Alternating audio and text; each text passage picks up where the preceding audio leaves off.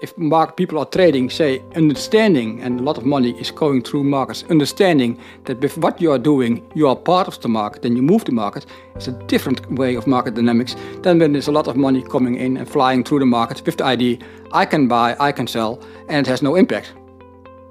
Then the impact is the biggest. Imagine spending an hour with the world's greatest traders. Imagine learning from their experiences, their successes, and their failures. Imagine no more. Welcome to Top Traders Unplugged, the place where you can learn from the best hedge fund managers in the world so you can take your manager, due diligence, or investment career to the next level. Before we begin today's conversation, remember to keep two things in mind. All the discussion we'll have about investment performance is about the past, and past performance does not guarantee or even infer anything about future performance. Also, understand that there's a significant risk of financial loss with all investment strategies, and you need to request and understand the specific risks from the investment manager about their product before you make investment decisions. Here's your host, veteran hedge fund manager Niels Kaastrup Larsen. Harold, welcome to Top Traders Unplugged. We're so excited and honored to have you with us today. Both Katie and I have really looked forward to hearing your perspective on many of the issues surrounding our industry and your firm in particular during our conversation. But before we get all to all that juicy stuff, perhaps you can start out to tell a little bit about your background and, and how you got involved in this industry, and then we might talk a little bit about the history of Transtrend as well. Well, I'm, I'm Harold. I'm born on a on a dairy farm, and when I was a kid, I knew all the farms by name, including their fathers and their mothers. And as a farmer's son, there's only one job available that you, of course, want to do. That is become a farmer as well. My my parents have four sons, so only one could do it. But most people thought that I was going to be the one that was going to do it because I knew all the cows. But uh, I was also. Uh, the, the, the, nice thing was by, by looking at how uh, genetics works with cows and why black cows and red cows can combine to do you get a black one or a red one. That's how I learned uh, statistics, and that was before I had mathematics at school. And from that, I became better and better in mathematics became member of the, the, the Dutch team Olympiad, Mathematical Olympiad International. So if you reach that level, then you kind of have to study mathematics and not something that makes you a farmer. So, so I ended up studying mathematics. And in the last year uh, of my study, uh, I was looking for a, a, project to finish my study on. And uh, I had a professor who said, uh, yeah, you don't, you shouldn't do that on university. You have to find a real problem in the real world, and you will see there's also always some mathematics in there. So uh, I had to write some letters to some firms, and there was a dairy company that I wrote a letter to, and I could do something there. It was a very nice project, but I was thinking, Hmm, later, when I grow up, I will work on a dairy factory. So maybe now I should do the other thing. And the other thing was was a firm. There was a, a, a traditional uh, trading firm. They transport things, and they had uh, they crushed soybeans into soybean meal and soybean oil. They had uh, they were transporting a lot of things. They were very big in palm oil, for instance, and they were thinking about using futures markets not for hedging purposes but for trading. They saw all these uh, funds becoming successful in there, and they were thinking, well, this is our market, so if money is going to be earned in those markets, we should do it. So they had started a project, and the project was started with buying computers and getting data. That was how far they were. So when I came there, they said, well, we have computers and we have data. We hope you can do something with it. Well, for a mathematician, that is a nice, uh, nice way to start. So that's uh, I ended up doing that. I think, no, that's nice for uh, for a year or so, and then I do the real job in the dairy factory. What my ultimate destination is going to be. I'm still there. the dairy farm has to wait. But that, that that was a research project, and from that, that was part of this this whole project. What can we do with data, and what directions are there? And we pretty soon found out that the, the trend following way seems to be the most promising way because it offered most uh, possibilities for really diversifying things. You can apply it on many different markets, uh, and the more different markets, the, the better it's gonna get. Um, that was for the mother company initially a kind of uh, issue because they were thinking we only want to do commodity markets because that is what we know everything about. That's that's our background. So uh, initially we, we we were trading palm oil and all kind of, of commodities, but also some financial markets. But that grew into more, and now we trade all futures markets. And what what what what time period are we talking about? What I mean, what year? Uh, 1989 was when I walked in there. Okay. Yeah, I had no beard then. but I did start shaving. Right. excellent. Excellent. Yeah. And then how how did that morph into what you were doing at Transtrend? Maybe a little bit. Could you tell us a little bit more about how that well, evolved? Well, we, we, we, we, we were doing these different things, and we chose then that this, this trend following way was going to be the better thing. Um, then after a few years, the the leaders of this project, the, was the, the, the managing director of the mother company. He decided that he found it so interesting that he wanted to go further only with this part. So he bought out this part and became an independent company uh, in which we were managing also money for others than the, the previous mother firm. Yeah. So that that's how it started to become. Uh, we were first aiming for Dutch investors, pension funds, and so on. But in those years, they were not really interested because they were thinking, yeah, but it is commodity markets and futures and and, and, and systematic way. That sounds like something that's impossible because markets are efficient, so you cannot do something like that. Um, so the, the, the group we were aiming at was not really interested, but somehow some people from US and some others recognized or. our, our uh, performance things, and then they uh, became interested. So that's how it then started. So, so, so the late '80s is, of course, kind of the same time that the Turtle project finished yeah. in the US. And of course, there are some managers who are even before that. But did you, were you aware, or when did you become aware that there was an industry actually doing no, trading futures? How, how did yeah, that come okay, about? But, but the, the man, so the project started with, with a man that had to buy computers and buy data, and he traveled to the US and bought all kind of books that were written in those years already. Ah, okay. So mm. from Kaufman and, and uh, Welles Wilder, uh, those books are from those years. And of course, he also found and read about the turtles, and okay. uh, yeah, so that that that was that was known to us. So that that is uh, trend following was was existing, and uh, uh there was some trend followers doing very well. Yeah. So there was some there were some basic lines about what is what a trend follower should do, and then we found out one of the rules. Uh, the one story was. Uh, there was three things important in trend following. That was you should always use stops. You should always be in the market and you should always trade the same size. That was the, the basic rules in those years. Okay. And we looked at it and we said, well, trend following is good, but you should never use stops. You should not always trade the same size and you should not always be in the market. So that's so the, the, the philosophy was okay, but the basic rules were wrong. Yeah. So that's how we started. Interesting, interesting. And were you sort of in those early days? How many of you were inside discussing, debating, looking at these books, reading the books? Four persons. Four people. Okay. Four persons. Wow. Yeah, yeah, but that was so nice because the four persons did everything. In in those years, I uh, checked the data, I did do the research, I did install. Uh, drives into the computer. I did repair the coffee machine. I right. did uh, uh, bring in the orders, uh, call with the yeah. brokers worldwide. Yeah. That was the early days. It was four persons, and most of us were doing almost everything. Right. And how long did that period last before you could say Transtrend started to slowly evolve into what it's become today? Because I remember, I mean, I remember Transtrend stories a little bit different from other managers who were privately owned for a long time and so on and so forth. But I remember you guys sort of a different path that you yeah, but, chose or not? Yeah, but yeah. we were. Um, the 90s was one slowly developing, but also the 90s were, of course, a period in which stock markets were rising almost constantly. So yeah. outperforming a stock index was uh, almost impossible. Um, so it, it wasn't really going that fast, but the interest was uh, growing slowly. And we were thinking if you manage 100 million, that would be a lot. Is that possible? I mean, because we saw some managers that reached 100 million and weren't able to do so. But yeah. in the 90s, somewhere we reached that level. And it went some faster in 1997, 1998. And you had a few crises the Asia crisis, the Russia crisis. And then you saw for the first time some more. And there was a, an Ontario Teachers Fund, I think. Some of those pension funds were the first one that uh, those more traditional investment men, uh, investors were starting to get interest for this this type of investments because yeah. this was doing something different. This is something that could do well when stock markets were coming down. Yeah. So from that moment onward, we were growing faster. Right. 1997, 1998.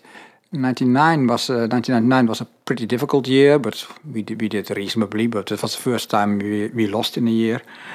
You and then bought, 2000, you 2000 bought, didn't you? You got bought by a bank at some point. Uh, now the the, oh. um, the the the director I told you that that started the thing. Right. After 2000, he was uh, thinking, yeah, um, I should kind of leave now. Um, he was he was not the one that built the things, but he the one he was the one that brought the people together, and, and, and, and he was kind of the, the, the, um, and he was initially also aiming at the clients, and he was very good with more the the, the, the large private investor type of clients. But then during the end 90s, early 2000, it was institutional clients coming in, and that is another type of clients that he was less connected to, and they were more connected to the other people in the team. So he said, "Well, it's time for me to, to leave," and he wanted to sell. And it was not a bank; it was an investment firm, uh, Robeco, yeah, right. uh, and they bought the first 49% in 2002 out of my head, and the remaining 51% in 2007. Okay. And Robeco was just before that bought by a bank. So, and, and the bank Rabobank sold Robeco in 2013 to a Japanese uh, firm, which is not a bank. Yeah. And I mean, do go on. Tell you know, feel free to tell us more of sort of that evolution. But I'm also interested in learning a little bit about how does how does that change a firm becoming part of bigger and bigger organizations, maybe even with foreign ownership and so on and so forth? Oh, that had minimal effect because um, Rabobank owned Robeco, but had almost did almost nothing with that. They just owned it and they did some project, but they were not involved uh, really a lot. And Robeco also kept pretty on a distance. Uh, in, in, the US, we, we, have a thing together uh, in the sense that they have a location in the US. So our US fund is, is a, a typical uh, Robeco fund, Robeco US fund, uh, in which content is the manager. But it's the uh, apart from that, we go our own way. We do our own thing. The Robeco recognized that. Uh, a thing like Transtrend could work if it works differently. It's it, it, it's another investment style, and you should not commingle that with all kinds of ideas that you have in stock markets, for instance, or fixed income things. So, Harold, you mentioned a little bit those three rules and sort of how you kind of disagreed with some of them. What what are some of the key things that you think that are greatest lessons you've learned along the way? I mean, it's been a, a long ride. So, yes. what are some of the things that kind of have been sort of an epiphany, aha moment over time? I mean, what are the greatest lessons as a long term? In, in, the early in the early days, um, for some reason, the traditional U.S. CTAs that were before that were pretty volatile, and this maybe also had to do with trading the same position, whatever volatility there is in the market. That yeah. is, of course, one things. And we took a different uh, step in that, but also many other European CTAs did. So in those years, you got this more smooth performance in the in the from the CTAs and most of the CTAs in Europe, uh, and later on the US CTAs kind of transferred to the same direction. So looking at it from a, a risk level, on the portfolio level, instead of uh, individual positions. Yeah, the traditional US way was really all everything you read about was trading a market, trading a position in the market. We're trading gold and we're trading silver or we're trading Aussie dollar. You traded a market and, and, and you all these trades together made a portfolio.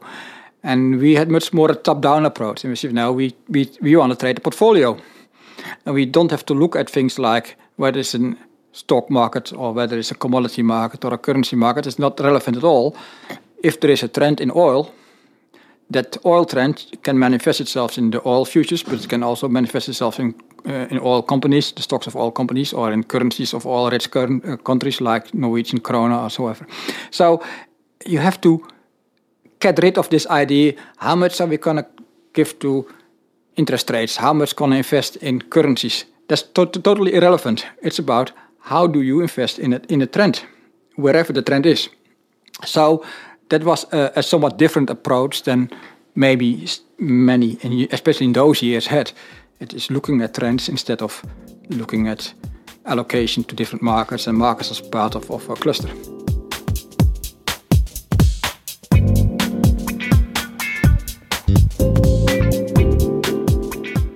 And and where did that idea come from, so to speak? Because as you say, a lot of the people, a lot of the the, the early pioneers were were not doing that. I know that, and I completely agree that the European industry probably overtook the US, and certainly in the terms of the view of the institutional investor, because of that different approach. So I think it's really key to understand where your realization came from? Was that by looking at other European managers, or was it just from reading more books, or just from your own looking at the markets? Yeah. Okay. Now, just look at the markets, yeah. see what's happening, and that, that's that's the, the basic thing. It's it's reading books is nice, but you don't learn that much from books because the markets are changing. They're changing constantly. You see what's happening in the market. And if you look at the market, then it's logical and if I say it's oil risk companies and, and uh, oil currencies and, and oil markets, if I say it, everyone re realize, yeah, of course, it's logical.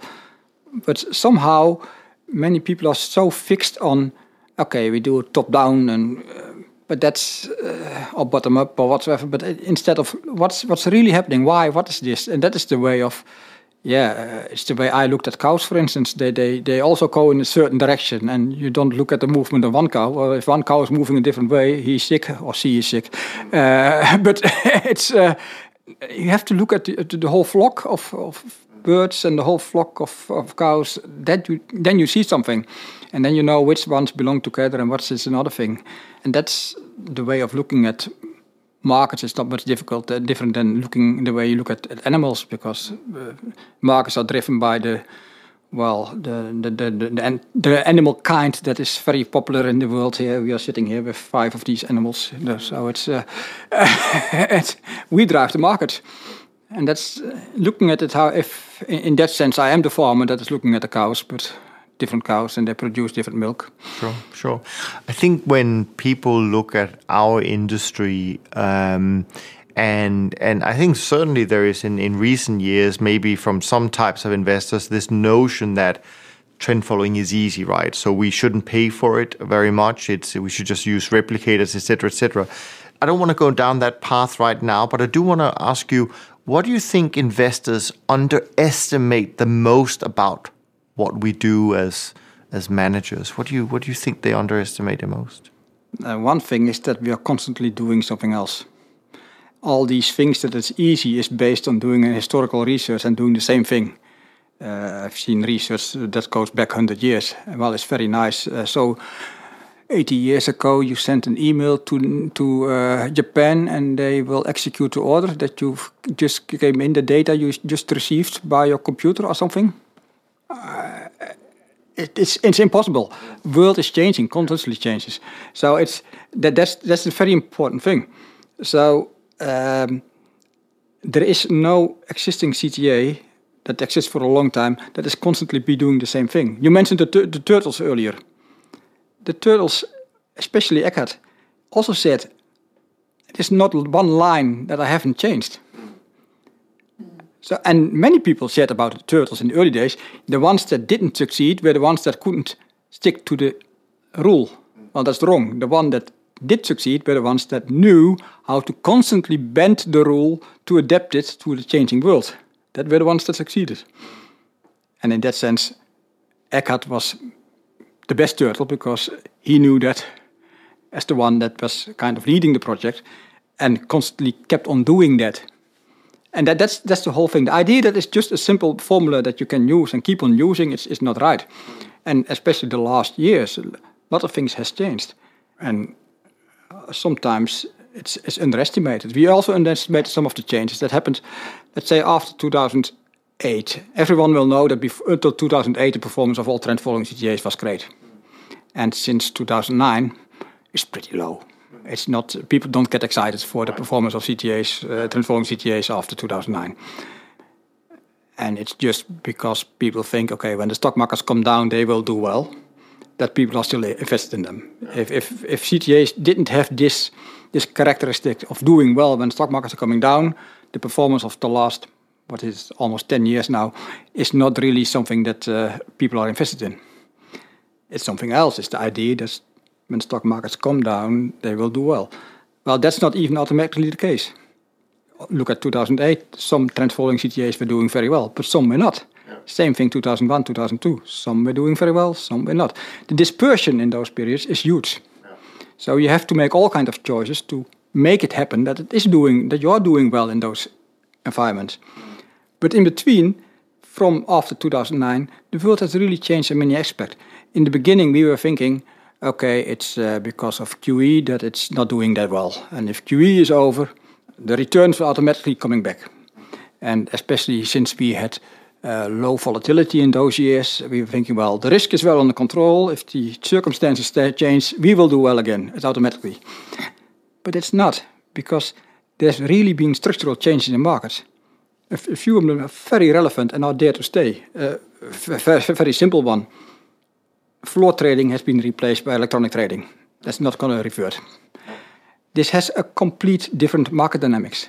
All kind of things that used to be the case, for instance, how an opening works an opening on the floor was an equilibrium that was reached already without trading. Brokers were calling around saying, well, there's a lot of buying coming in, and because of, they heard buying was coming in, others were willing in to sell. So orders were being, uh, was, a kind of equilibrium was reached before the opening bell. And then it started, and its opening had a certain value.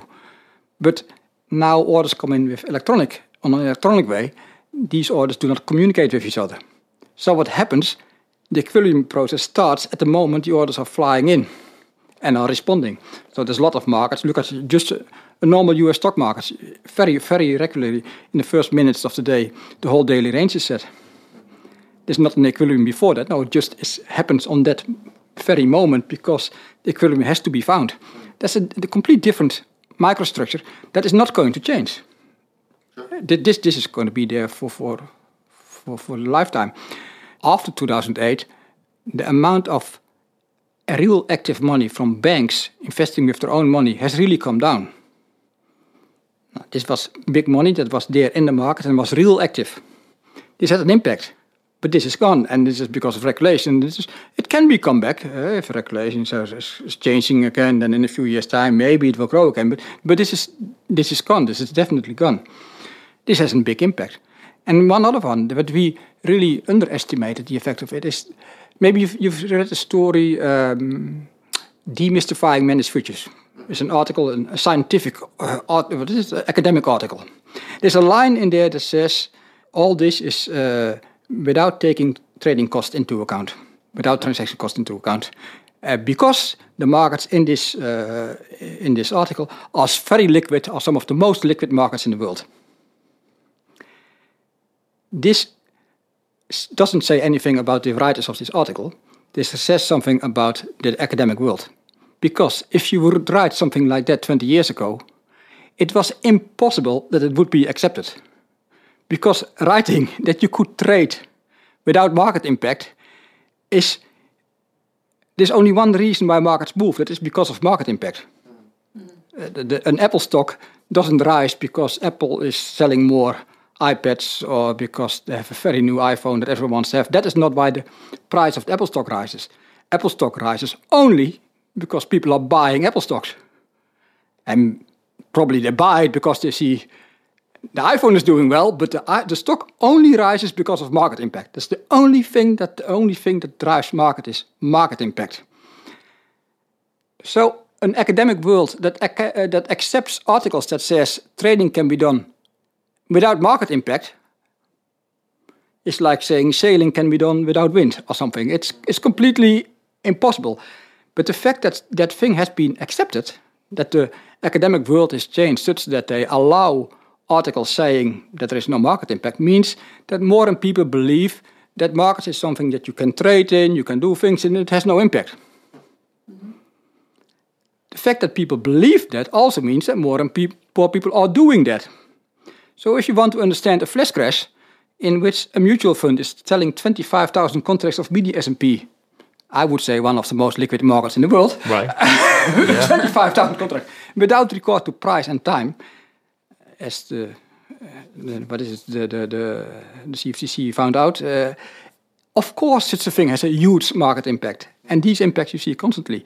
But if more people are believing that and that you can trade like this, it doesn't function anymore. You get a different market dynamics if market people are trading, say, understanding, and a lot of money is going through markets, understanding that with what you are doing, you are part of the market and you move the market, it's a different way of market dynamics than when there's a lot of money coming in and flying through the market with the idea, I can buy, I can sell, and it has no impact.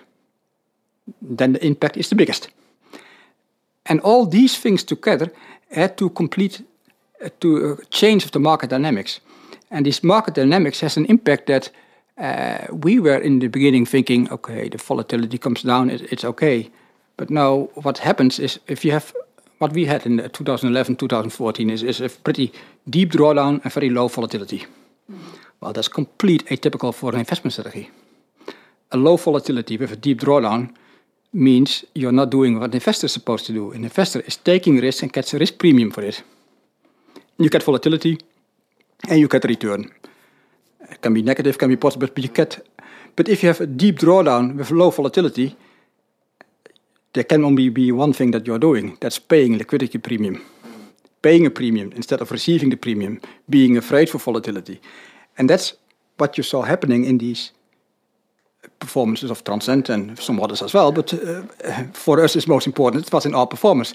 It's the result of markets that are changing. And we were thinking, okay, add more markets and automatically it will do well. No, it had the opposite effect. The volatility was coming down instead of better performing and performing better from it. We had to adjust. We have to adjust because markets have been changing. And that means that if you are adjusting uh, and you are looking for volatility again and bring it in the program, only then you have a chance of performing again. That's, that's very important.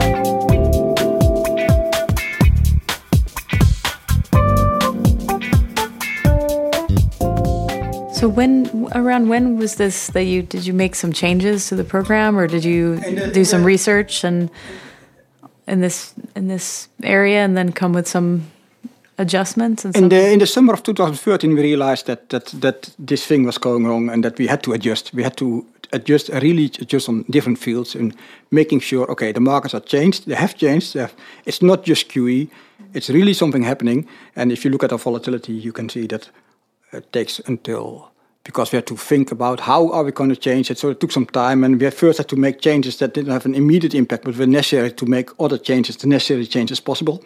So, but from 2015 onward, you really see the volatility come up of the program, which is what we are aiming for, because that, that is what is necessary. I mean, I'm curious about this. I, I think it's very interesting what, what you shared here, but I mean, there has been studies done by uh, some firms, and obviously, Katie, you've written a book about this, and where I think kind of the kind of the conclusion, rightly or wrongly at least, but I mean the conclusion kind of is that these strategies have worked, you know, even if we go back hundred years, right? Um, and that, but but but when you talk about these changes in the markets, I'm thinking, well, over hundred years, markets must have been changing many times, right? And yet they've sort of, and also in fairness, there are still trend followers who have made very good money in this period. It, I agree, as an industry, it's been challenging, but there, but there are people who've done well. So, so, so I just wonder whether I'm, I'm, I'm interested in, in, in, this thing where you say, well, these things, these changes are so fundamental, they're never going to revert, which is true. I mean, uh, we're not going to have floor trading again. But I'm just thinking, does it really matter if you're a long term trend follower, whether you have floor trading or electronic trading? Or is it more specifically, and, and maybe as we've seen, certain types of trading, certain time frames that have really suffered? Or what is, what no, is your view the, on that? This, that's it. The 100 year thing is, is, is nonsense story because it's all fictive trading. There were no futures that exist for more than 100 years. So it's, it was done as a technology that did not exist, programs that did not exist, and even instruments that did not exist. So that's just uh, Hansel and Gretchen and all other kind of uh, fairy tales you can write.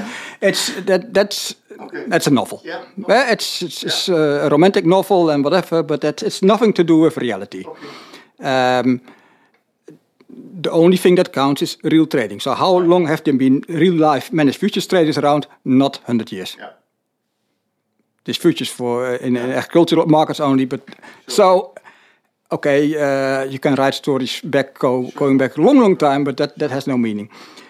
The kind of changes that are in the markets, so the real, if you look at the real performances, then then you see that I I do uh, uh, agree that the somewhat slower programs are less sensitive to these changes of the markets than the faster mm-hmm. programs. I, I recognize that. The problem is the faster programs generally are not so good when there's a big reversal in markets when the stock markets are turning downwards. So you can be doing well with a more slower program mm-hmm. and have less problems with this thing, but still, then the problem is there that when stock markets are coming downwards, you're probably not going to do it very well. Other ways that people can do well is uh, put some kind of long uh, equity premium in there, so some kind of long equity bias. And uh, in the past few years, We've put seen some, some equities, and, that, and that yeah, yeah. does well too. Nothing wrong with that, No, but then no. make sure that It's you a did so. choice, But yeah. again, uh, the, the, the, the hard thing is to uh, to find a way to keep on doing well with uh, these changed markets without giving up the big advantage of doing well when markets are turning, stock markets are turning down. So that's that's a choice that we so we choose not to become slow. We want to have this ability to profit from declining stock markets when it happens, and you have to need a kind of uh, speed for that. And of course, always some some styles are better in some environments, and other styles are doing better in other environments. But also, in in general, you will see that the the volatility relative to drawdown that that relationship is changing. And I do think that the best ones are the ones that prefer higher volatility. How how do you define? You say slow, fast. I mean, how do you define that, and how would you describe your own speed, so to speak, in in, in the markets? I mean, how do you think Uh, about I think it? we, we should be called medium term. Uh, uh, we are not really short term. Uh, every position can change every day, but that doesn't mean that it does change every day. It can even change more than once a day. Uh, but uh, that doesn't mean it happens. Well, a little bit. Sometimes it happens that we buy and a little bit later we sell again, but when the market is doing like that. But now, normally, the positions are in there for two weeks till two months. That is kind of the average. Yeah.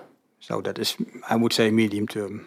And how different is that from the? Or I mean, before the changes you made. I mean, how? What, That has not changed. Oh, that has not changed. That has not changed. No, we, we the the way the, structure of the program is, is changing, but we didn't want to become slower. We didn't- so, but we want to be less sensitive to short term uniform price moves, which can be pretty large nowadays.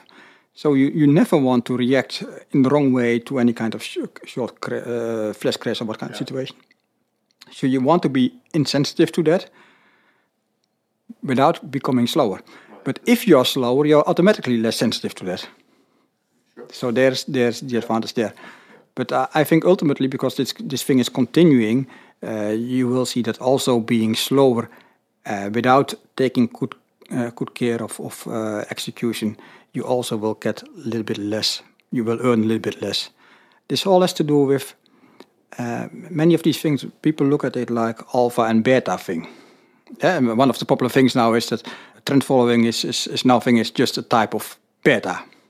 Yeah, I, completely agree. I think there is, in investing, there is only one source of return, one ultimate source of return, that is risk premia. And you have all kind of different risk premia uh, that you can profit from on a, uh, some kind of systematic way. If it's not a systematic way, you don't have to program it. But if it's not a systematic way, then it's coincidence. So everything that is systematically can be done is in some way is a risk premium for all kind of different type of risks. And there is easy types of beta, long only stocks, for instance, is a very easy type of beta, and there's harder to get type of betas. Where my difference is first this strategy, the idea is that the idea of what, what alpha means. For me, alpha is the inefficiency of getting the beta. There, eh, for me, there exists no positive alpha. All positive alpha that I see presented, so here and there, is always model misspecification alpha. so you didn't put real beta factors in, and then you seem to get alpha, or it's, it's not linear correlation relationship or whatsoever. It's always model misspecification. There is no real source of alpha. The only alpha is negative alpha. That is the result of inefficiencies in gathering the beta. And the easy to capture type of beta result in automatically, almost automatically, in less negative alpha than the harder to get type of betas.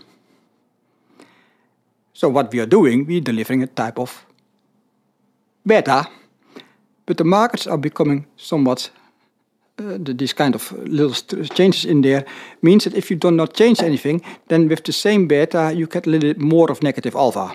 And you will see it in execution, for instance. And it has to be just a little bit thing. If you look at correlations, you won't see it. But if you just lose 0.1% every day in the execution, sounds like nothing and you don't see it. With 250 business days, that's 25%. So no strategy is good enough to be able to lose 0.1%. 0.05% is still 12.5%. It's very simply done by just a little bit more changes in the market dynamics, not taking care of it well enough, you get this, this negative alpha thing. This negative alpha thing is also very important. If you look at the model this way instead of the positive alpha thing, is that um, the, the, the, the, real alpha adapts say you can do uh, stapelen. This is Dutch. This means um, alpha um, uh, transportable portable alpha. Portable, portable alpha. alpha. Yeah. Portable alpha is the term. Portable alpha is a great thing. It is a, it is a typical academic because it's a positive alpha, and you can place positive alpha on positive alpha on positive alpha, and you can get better better returns. But if the real alpha is negative, portable alpha means you add negative number. It means you have been trying to get some kind of risk premium. When you do it, you want to do it as cheap as possible, but by doing it cheap, you miss something, so you have a higher negative alpha, and you think you can add that by adding some alpha. But that alpha means you're adding someone else that tries to capture the same beta, and that has some negative alpha as well, maybe less than the other one, but it's still more. So you're instead of building up more and more alpha, you're digging, digging in more deep and deep negative alpha making more inefficiencies. Inefficiencies cannot be compensated by other inefficiencies. So this model of positive alpha should be forgotten. And people should concentrate on which beta do I want to grab and how do I make sure that I lose as little as possible alpha with it. Instead of how do I get positive alpha because it's something you cannot get. And in that sense, alpha is comparable with health health doesn't exist. What's, what's health? You cannot. It's only the lack of diseases and, and the lack of uh, accidents. Uh, you, you, if you look around before you cross the street, then you stay healthy. If you do not look, look around, you, you will be override, uh, overridden and then you potentially die. Not, not good for your health. But you cannot compensate that by, you know what, I um, cross the street without looking. But once I'm at home, uh, there is my portable alpha. I uh, watch uh, television very good for an hour and look, everything is alright again. That doesn't that doesn't work. So it's health is something that doesn't exist. It's just the lack of diseases and the lack of uh, incidents, and that's the same with investing. Positive alpha doesn't exist. You have to avoid the negative alpha, and that, that's what we strive to do. Ready to learn more about the world's top traders? Go to toptradersunplugged.com and sign up to receive the full transcripts of the first 10 episodes of the show and visit the show notes where you can find useful links to other amazing resources. Thanks for listening, and we'll see you on the next episode of Top Traders Unplugged.